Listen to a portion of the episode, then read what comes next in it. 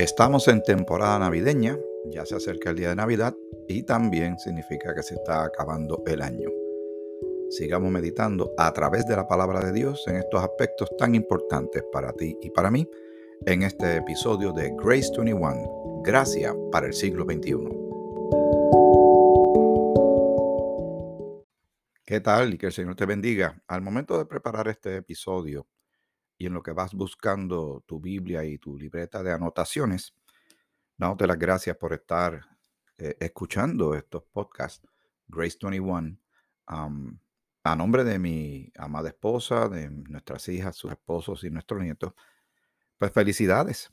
Estamos a unos días de eh, celebrar el día de Navidad y lo que significa para la cristiandad el nacimiento de nuestro Señor y Salvador Jesucristo para que este evento tuviera toda la relevancia que tiene, hay que mirar siempre hacia el futuro, no quedarnos solamente en el pesebre, sino este plan maestro eh, poderoso de parte de Dios de salvación para los pecadores, porque para eso fue que el Señor vino, para salvar a pecadores. Hay que entender que tenía que hacerse en forma de hombre porque el pecado entró por un hombre de carne y hueso. Tendría que salir y satisfacer lo que Dios, Creador, Padre, había pedido. La paga del pecado es muerte. Alguien tenía que morir. Pero tenía que ser una persona sin mancha, o sea, libre de pecado. Como todo el mundo es pecador, pues entonces Él, en su gran amor para, para ti y para conmigo y para con todo el mundo, envió a su único hijo, que vivió los años que vivió sin pecar, ni de pensamiento, si hubiese tenido algún tipo de pecado Jesús en su vida, no hubiese sido el sacrificio santo y agradable a Dios. Dios no hubiese quedado satisfecho. Pero como cumplió cabalmente la ley, cumplió moralmente, cumplió espiritualmente, cumplió y entregó su sangre en la cruz, fue sepultado y resucitó al tercer día, Él es nuestro Salvador. Así de importante es el día de Navidad, no quedarnos solamente en lo hermoso y tierno de esta imagen del nacimiento de este bebé eh, por parte de una, de una virgen, ¿verdad? Porque la concepción fue algo milagroso. María no había tenido intimidad con ningún hombre, ni siquiera con su esposo, para que entonces eh, este nacimiento no había un hombre vinculado en este asunto. Todo esto es un gran misterio, pero maravilloso misterio, algo importante y maravilloso de parte de nuestro Dios que demuestra claramente el amor que te tiene a ti y a mí. Nosotros tenemos que reaccionar en gratitud, en, en entrega de nuestras vidas a la obra del Señor, hacia Él y hacia los demás. Alabado sea el nombre de nuestro Señor. Así que nuevamente, a ti que me escuchas, donde quiera que te encuentres, muchas felicidades en la Navidad y también grandes bendiciones en el nuevo año que esperamos seguir Vamos a seguir juntos preparando estos episodios, meditando en la palabra de Dios. En el, episodio anterior ya estábamos eh, reflexionando eh, del camino recorrido del año que está por culminar y mirando hacia el futuro y pensando que cada día que pasa eh, nos acerca al encuentro con nuestro Señor. Porque eso está profetizado, está prometido para ti, para mí, que le vamos a conocer y estaremos con Él para siempre ya no estaremos sujetos a las cosas que estamos sujetos de este lado del cielo, de este lado de la vida, donde hay pecado, hay dolor, pena, muerte, tristeza, engaño, depresión, ansiedad, eh, maldad rampante, corrupción rampante, eh, injusticias. Todo eso es lo que es muy natural en un mundo caído por el pecado. Eso es lo que se ve todos los días. Y ahora que hay 8 billones de personas, recién llegamos a esa cifra sorprendente de, cantidad de seres humanos sobre la faz de la Tierra. Ahora se nota más, pero un día no será eso más, gracias al Señor. Vendrá algo extraordinario y maravilloso de parte de nuestro Señor. Todo se va a cumplir, pero todo a su debido tiempo. Meditemos una vez más en el muy famoso capítulo 24 de Mateo. Siempre hay que hacer las aclaraciones lo que vamos a leer a continuación. Jesús todavía no ha ido a la cruz. Está todavía en su estado de, hombre y, y de siervo, de sirviente. se hizo en forma de siervo. Vino para ministrar a la nación de Israel, la nación que Dios fundó, pero que sabemos que dice la escritura, que a lo suyo vino y los suyos no le recibieron. Aquellos que por siglos estaban esperando un Mesías, cuando lo tuvieron de frente, lo que hicieron fue pedir su muerte, su crucifixión. Y eso no tomó por sorpresa al Señor. Pero sucedió, si ellos hubiesen decidido de otra manera, la historia sería distinta, pero sucedió como sabemos que bien narra en la escritura. Lo que vamos a leer tiene que ver con la nación de Israel y con el futuro. La iglesia tiene una bendición celestial eh, fuera de este mundo. La esperanza de Israel es terrenal, que se establezcan se establezca el reino que Dios ha prometido, que venga el Mesías y reine con los doce apóstoles y tantas otras cosas extraordinarias que están escritas en la palabra de Dios. Pero es maravilloso esto que vamos a leer y poderoso y debería poner a pensar a más de uno. El que piense que Dios se olvidó de sus asuntos o que le está dando demasiadas largas o se ha descuidado en el cumplimiento de todo lo que la iglesia cristiana ha venido anunciando por los pasados dos mil años está muy equivocado. El reloj de Dios es muy distinto al suyo y el mío. Dios es soberano, Dios eh, conoce los tiempos y cuando Él dé los pasos, como bien expresa la palabra de Dios, en más de una ocasión será como ladrón en la noche. No es el contexto negativo de un ladrón que viene a hacer mal, es el elemento sorpresa. A eso es lo que se refiere esa frase. Si usted supiera cuando el ladrón viene para su casa, usted se prepara, ¿cierto? Eh, pero mucha gente estará mirando para otro lado y los asuntos de Dios, el cumplimiento de su profecía y todos los acontecimientos que se avecinan los van a tomar de sorpresa. El cristiano de hoy día, de esta dispensación de la gracia en la cual estamos, los miembros del cuerpo de Cristo en este tiempo, nuestra expectativa de mantenernos sobrios, alertas, aprovechando bien el tiempo porque los días son malos, de ser embajadores evangelistas, es saber que en cualquier momento, en un abrir y cerrar de ojos, el Señor viene por nosotros. Y aclaramos nuevamente, del Señor tardar un poco más y nos llega el día que tu corazón o el mío dejen de latir, también ya tenemos la seguridad de dónde vamos a pasar la eternidad porque tenemos a Cristo como nuestro Señor y nuestro Salvador. Y tenemos vida eterna, reconciliación con Dios, perdón de todos nuestros pecados y toda bendición espiritual. Pero como ya mencioné, Mateo el capítulo 24, y las palabras significan algo. Jesús aún no ha ido a la, a la cruz. Está ministrando junto a aquellos doce que él recluta para prepararlos a una misión también de evangelismo. Cuando Jesús salió del templo y se iba, se acercaron sus discípulos para mostrarle los edificios del templo. El templo y lo que esté allí, lo que conlleve el templo que, existía en ese momento y sus alrededores. Respondiendo él les dijo, ¿veis todo esto? De cierto os digo que no quedará aquí piedra sobre piedra que no sea derribada. Años después, había una invasión de un ejército romano que acabaría y destruiría todo aquello y, literalmente eh, eliminaría el templo, lo dejaría en ruinas. Eso se iba a cumplir más adelante. Pero vamos a seguir leyendo, pues nos interesa mucho esta interacción y lo que él le va a revelar a ellos. El que se haga preguntas, y yo creo mucho que son bien importantes hacerse preguntas, pero hacer las preguntas correctas, uno tiene que prepararse para la respuesta. Mucha gente quiere saber muchas cosas y cuando se enteran después se lamentan, pero es mejor saber la verdad. ¿Qué dice la escritura? Conoceréis la verdad y la verdad os hará libres. Versículo 3. Y estando él sentado en el monte de los olivos, los discípulos se le acercaron aparte diciendo, dinos, ¿cuándo serán estas cosas? ¿Y qué señal habrá de tu venida y del fin del siglo? Están muy curiosos mirando hacia qué? Hacia el futuro.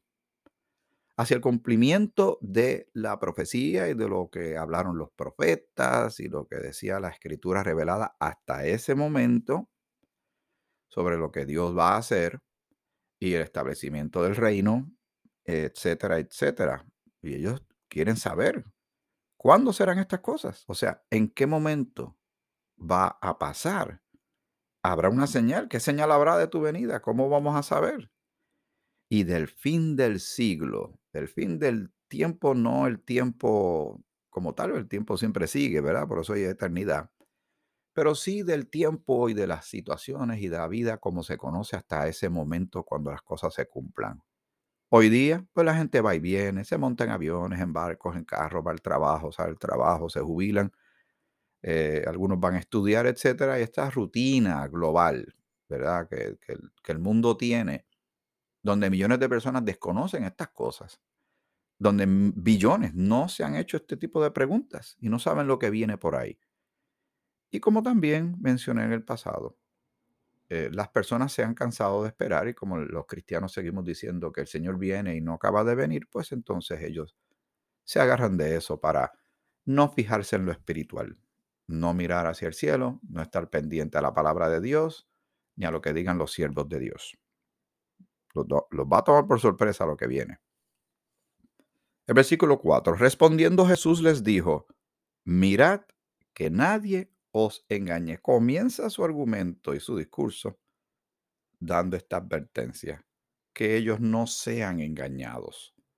Y el aspecto de engaño, lamentablemente, tenemos que decir que está siempre eh, el enemigo buscando cómo engañar, enlazar a la gente en los engaños y desviarlo de la verdad del Señor, de su palabra, de la, la realidad de Cristo y de su obra en la cruz. ¿Y quién es Él? ¿Y por qué vino? Siempre está tirando esa cortina de humo para que no lo encuentren, para mantener a la gente ciega, ciega y confundida. Versículo 5, estamos en Mateo 24 para los que eh, se están preguntando por dónde andamos. Porque vendrán muchos en mi nombre diciendo, yo soy el Cristo, y a muchos engañarán. Esto ha sucedido por mucho tiempo, pero para este tiempo van a salir más personas diciendo que ellos son el Mesías, que ellos son el Cristo, que ellos son eh, el enviado de Dios, el Salvador, y van a engañar. Por eso es que el, versículo 4 comienza eh, Jesús diciendo, mirad que nadie os engañe, miren que nadie los engañe, que no les tomen el pelo. Pero inmediatamente dice, ¿por qué? Da la respuesta, pero ¿por qué hay que estar tan, tan cuidadosos? Porque vendrán muchos en mi nombre, o sea, diciendo que vienen de parte del Señor mismo, diciendo, yo soy el Cristo, y a muchos engañarán. Como ya está escrito, ¿qué quiere decir cuando uno analiza bien la escritura? Tú y yo tenemos que saber que ya va a suceder. Y a muchos engañarán. Lo da como un hecho. Y ha sucedido en el eh, pasado reciente. El caso del famoso eh, pastor Jim Jones y la desgracia que hubo en la Guyana hace muchas décadas atrás. ¿Qué palabras no utilizó este hombre? Y usando la Biblia. ¿Y a cuánta gente no engañó que terminaron luego en un desastre que, que le dio la vuelta al mundo esa, esas muertes que hubo allí? David Koresh es otro ejemplo. ¿Qué no decía David Koresh sobre él mismo utilizando la Biblia? ¿A cuántas personas no engañaron individuos como este? Estamos hablando de unos ejemplos muy eh, que usted puede averiguar. Tú puedes averiguar fácilmente si indagas en las redes sociales, en, en las búsquedas de información, vas a ver esas historias terribles. Personas adultas engañando a adultos. Adultos, muchos de ellos con escolaridad, con estudios, con madurez, o sea, con algo de vida. Y habiendo escuchado historias del pasado donde salieron otros engañadores y fueron engañados. Y su fin fue terrible, fue literalmente morir. Así que el Señor le está diciendo a ellos que cuando se acerque este momento de la tribulación, que es a lo que el Señor se está refiriendo, en esa época van a venir muchos diciendo que son el Cristo y van a engañar a muchos. Y oiréis de guerras y rumores de guerras. Mirad que no os turbéis, porque es necesario que todo esto acontezca, pero aún no es el fin. Así que todas estas cosas son como precursores eh, antes de que suceda lo peor del el tiempo de el día de Jehová, de la tribulación. Estos son indicativos claros, muy diferente a lo que es el rapto, que el rapto pues un, eh, un acto que el Señor va a hacer, una obra poderosa, sobrenatural, de venir a sacarnos de la tierra sin previo aviso. No se tiene que cumplir nada específico, una profecía, alguna señal para decir ya el rapto está. ¿no? Eso puede ser en cualquier momento. Pablo pensaba que era para su tiempo, ya han pasado dos mil años. Pero obviamente vemos la actitud de la humanidad, la población mundial, cómo está en estos momentos. Pero no tiene que eh, tener algún tipo de señal específica para que se dé el arrebatamiento de la iglesia, nuestro encuentro con el Señor en las nubes, en el aire. Sin embargo, este tiempo sí Dios le está diciendo esto, esto es lo que tienen que dar- estar dándose cuenta ustedes que va a estar sucediendo. Obviamente todas las personas que escucharon esto murieron, pero está profetizado, quedó escrito para cuando suceda, va a suceder. Y esta palabra está para advertencia de aquel que esté, de aquellos que estén en ese momento ahí experimentando, que sepan a qué atenerse. El versículo 7, porque se levantará nación contra nación y reino contra reino y habrá pestes y hambres y terremotos en diferentes lugares. Ahora bien, siempre tenemos que hacer esta aclaración en este punto porque, por ejemplo, en estos días hubo un terremoto en California. Hay terremotos todos los días en alguna parte del mundo. En Puerto Rico lo experimentamos en el año 2020, en enero. Eh, rumores de guerra a cada rato que si China va a invadir a Taiwán, que si Estados Unidos se va a enfrentar a Rusia, que ya Rusia invadió a Ucrania y se va a meter la OTAN, ¿verdad? El NATO, este tratado de Atlántico Norte que tiene más de 30 países unidos. Eh, otros creen que Corea del Norte va a ser un causante de otra guerra y ha habido rumores desde hace mucho tiempo. Eh, así que hay que tener cuidado con pensar que eso que estamos leyendo en la prensa es lo que dice aquí en la escritura. Esto está hablando de un tiempo en particular, pero rumores de guerra ha habido hace tiempo y guerras las hay. Eh, Al principio del siglo XX hubo dos guerras terribles, la primera y la segunda guerra mundial, y todavía se habla de la guerra de Vietnam y de Corea, entre otros, y todavía estamos aquí. Así que no era ese el tiempo a que se refiere. Hay que tener mucha paciencia meditar en la escritura y trazarla correctamente para no pensar que lo que estamos viendo en el periódico es lo que dice la Biblia. Esto es otra cosa. La prensa cubre lo que más o menos cree que es noticia y la trata de interpretar. Recuerden, ¿quién está haciendo la pregunta aquí? Son los apóstoles, son los discípulos. Ellos son que judíos. El Señor Jesús le está ministrando a ellos en ese momento. La respuesta es para ellos. Todavía no se ha revelado la iglesia cuerpo de Cristo, que sería lo que Cristo resucitado le revela al apóstol Pablo. Por eso insistimos en esto, porque así es la manera correcta, entendemos, de estudiar la palabra de Dios y aplicarla correctamente. Así que habla de guerras, dice que no se turben, que todavía no se turben, es que no se llenen de ansiedad y se agiten, porque es necesario que todo acontezca, que todo esto acontezca, pero dice, aún no es el fin, el versículo 7, se levantará nación contra nación, o sea, cuando dice se levantará, lo da por hecho, no dice tal vez se levanten, a lo mejor no, se va a levantar nación contra nación y reino contra reino, países contra países. ¿Qué va a ser las consecuencias de estas acciones? Pestes, hambres, también hay otros aspectos eh, climatológicos como eh, terremotos en diferentes lugares. El versículo 8 dice, y todo esto será principio de dolores. Con lo que podemos leer en estos primeros versículos, entendemos que es terrible lo que viene. Pero sin embargo, el Señor mismo le está diciendo, recuerden, la fuente primaria es el Señor. Toda la palabra es inspirada por Dios y útil, ¿cierto? Versículo 8 dice, y todo esto será principio de dolores, apenas el principio. Y entre todas estas calamidades que ya han sucedido en estos primeros versículos, ¿cuánta gente habrá fallecido? ¿Cuán terrible se va a poner el ambiente no tan solo en la región de, que rodea Israel, sino estamos hablando del mundo entero. Ahora, se refiere directamente a ellos con el próximo versículo. Esto tiene que ver con quienes le preguntaron y tiene que ver con los que crean en el Señor, eh, la nación de Israel. El versículo 9 dice, entonces os entregarán a tribulación y os matarán. Lo está dando como un hecho, lo está profetizando. Ellos querían saber, ahí está la respuesta. Y os matarán y seréis aborrecidos de todas las gentes por causa de mi nombre. Por eso nuevamente volverá una persecución aún peor que la que Hitler y los nazis le eh, hicieron a los judíos que lograron matar por lo menos 6 millones de ellos. Sin hablar de todos los demás que murieron, americanos, rusos, franceses, polacos eh, y tantas otras personas que murieron en medio de esa guerra terrible mundial. Así que los van a perseguir los van a matar. La gente los va a rechazar, le va a coger tanta antipatía todavía al día de hoy. Mucha gente aborrece y no les caen bien los judíos.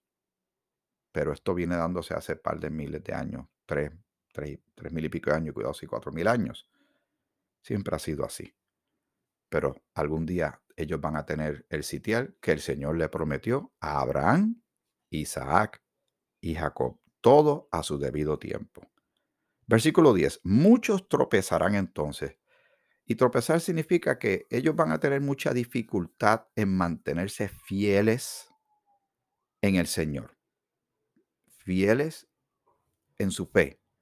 Fieles en la confianza que le tengan al Dios de los cielos. Muchos tropezarán entonces y se entregarán unos a otros y unos a otros se aborrecerán. Así que hasta entre ellos mismos habrá, eh, van a empezar a delatarse unos a otros, a entregarse unos a otros. Por eso eh, los, los versículos significan cosas, por ejemplo, cuando dice, el amor de muchos se apagará, que si hallará fe el Hijo del Hombre cuando regresa a la tierra. Todo eso da a entender que el ambiente global a nivel espiritual, moral, estará por el suelo. Habrá un desamor a niveles tal vez como nunca se ha visto. Y, la gente va a empezar a entregarse unos a otros. Mire, aquel es de, y aquel, aquel es otro de los seguidores, y así va a ser un ambiente de, de muchas sospechas y de alta desconfianza unos a otros. El Señor lo está diciendo aquí y así va a ser. El versículo 11, escucha esto con relación a lo que leímos de que en el versículo 7, vendrán muchos en mi nombre diciendo yo soy el Cristo y a muchos engañarán. El versículo 11 dice, y muchos falsos profetas se levantarán y engañarán a muchos. Hoy día, hoy mismo, a cada rato, usted lo ha visto en la prensa, o se ha enterado por algún lado donde dice que sale el profeta tal o la profetisa tal. Yo le digo, tenga mucho cuidado si usted le presta oído a estas personas.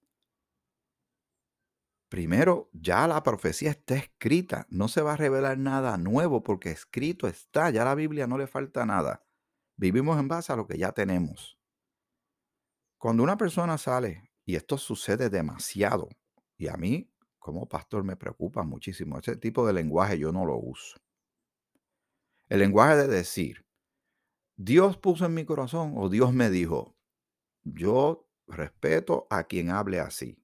Yo me dejo llevar por lo que ya está escrito en la, en la palabra, perdón, eh, para no caer en un engaño yo mismo y así engañar a otros. Pero ahora mismo, ¿cuánta gente no sale por ahí y usan el título de profeta? O de apóstol se está usando de una manera abusiva. Nosotros pensamos que el último apóstol definitivamente fue el apóstol Pablo, no hace falta que viniera más ninguno. Ya el Señor reveló lo que iba a revelar, pero han seguido saliendo desde hace siglos y en la tribulación y antes de la tribulación y durante la tribulación, que dice, y muchos falsos profetas se levantarán y engañarán a muchos. Son falsos se hacen llamar profetas y lamentablemente van a engañar no a unos pocos, Jesús le está respondiendo a los discípulos, dice, a muchos. Versículo 12, y por haberse multiplicado la maldad, el amor de muchos se enfriará, como mencionamos hace un instante atrás. La maldad va subiendo y la maldad en sí misma es egoísta. Es centrada en cada corazón que se llena de maldad. Por ende, no hay terreno fértil para el amor, el amor sacrificado, el, el estar pendiente al prójimo. Eso se va a ir apagando. ¿Por qué? Porque dice que se multiplica la maldad, lo que da un sentido de cantidad, de que es mucha. Hoy mismo, tú y yo tenemos que aceptar que se percibe gran maldad alrededor nuestro. Se nota, se nota en las actitudes de las personas, los titulares de los periódicos y todo esto.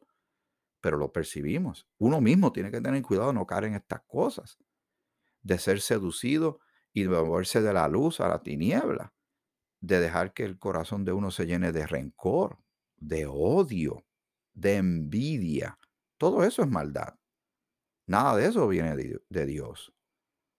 Esos son frutos de, de lo malo. Pero el Señor ya nos dijo cuál es el fruto del Espíritu que empieza con amor y tiene paciencia, longanimidad, templanza y todas estas cosas maravillosas. Y paciencia.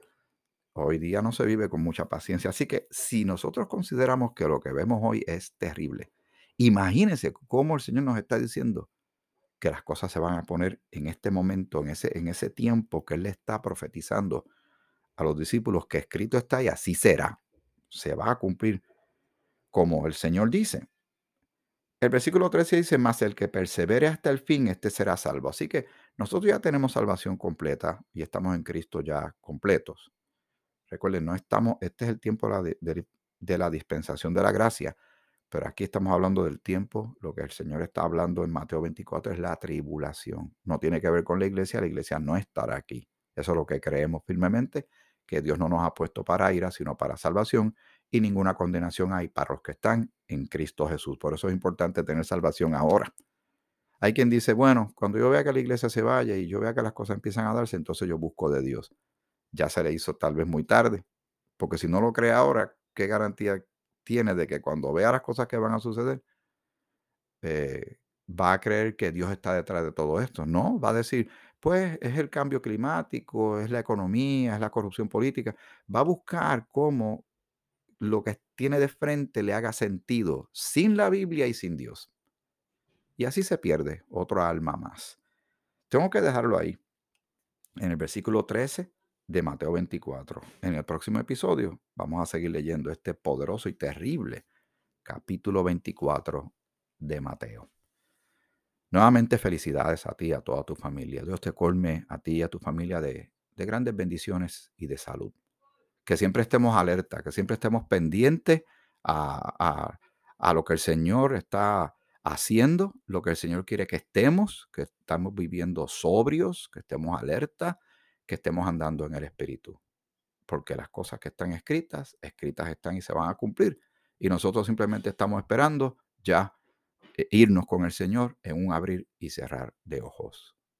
Dios te bendiga grandemente a ti, a toda tu familia, muchísimas felicidades. Que el Señor te bendiga, te bendiga mucho.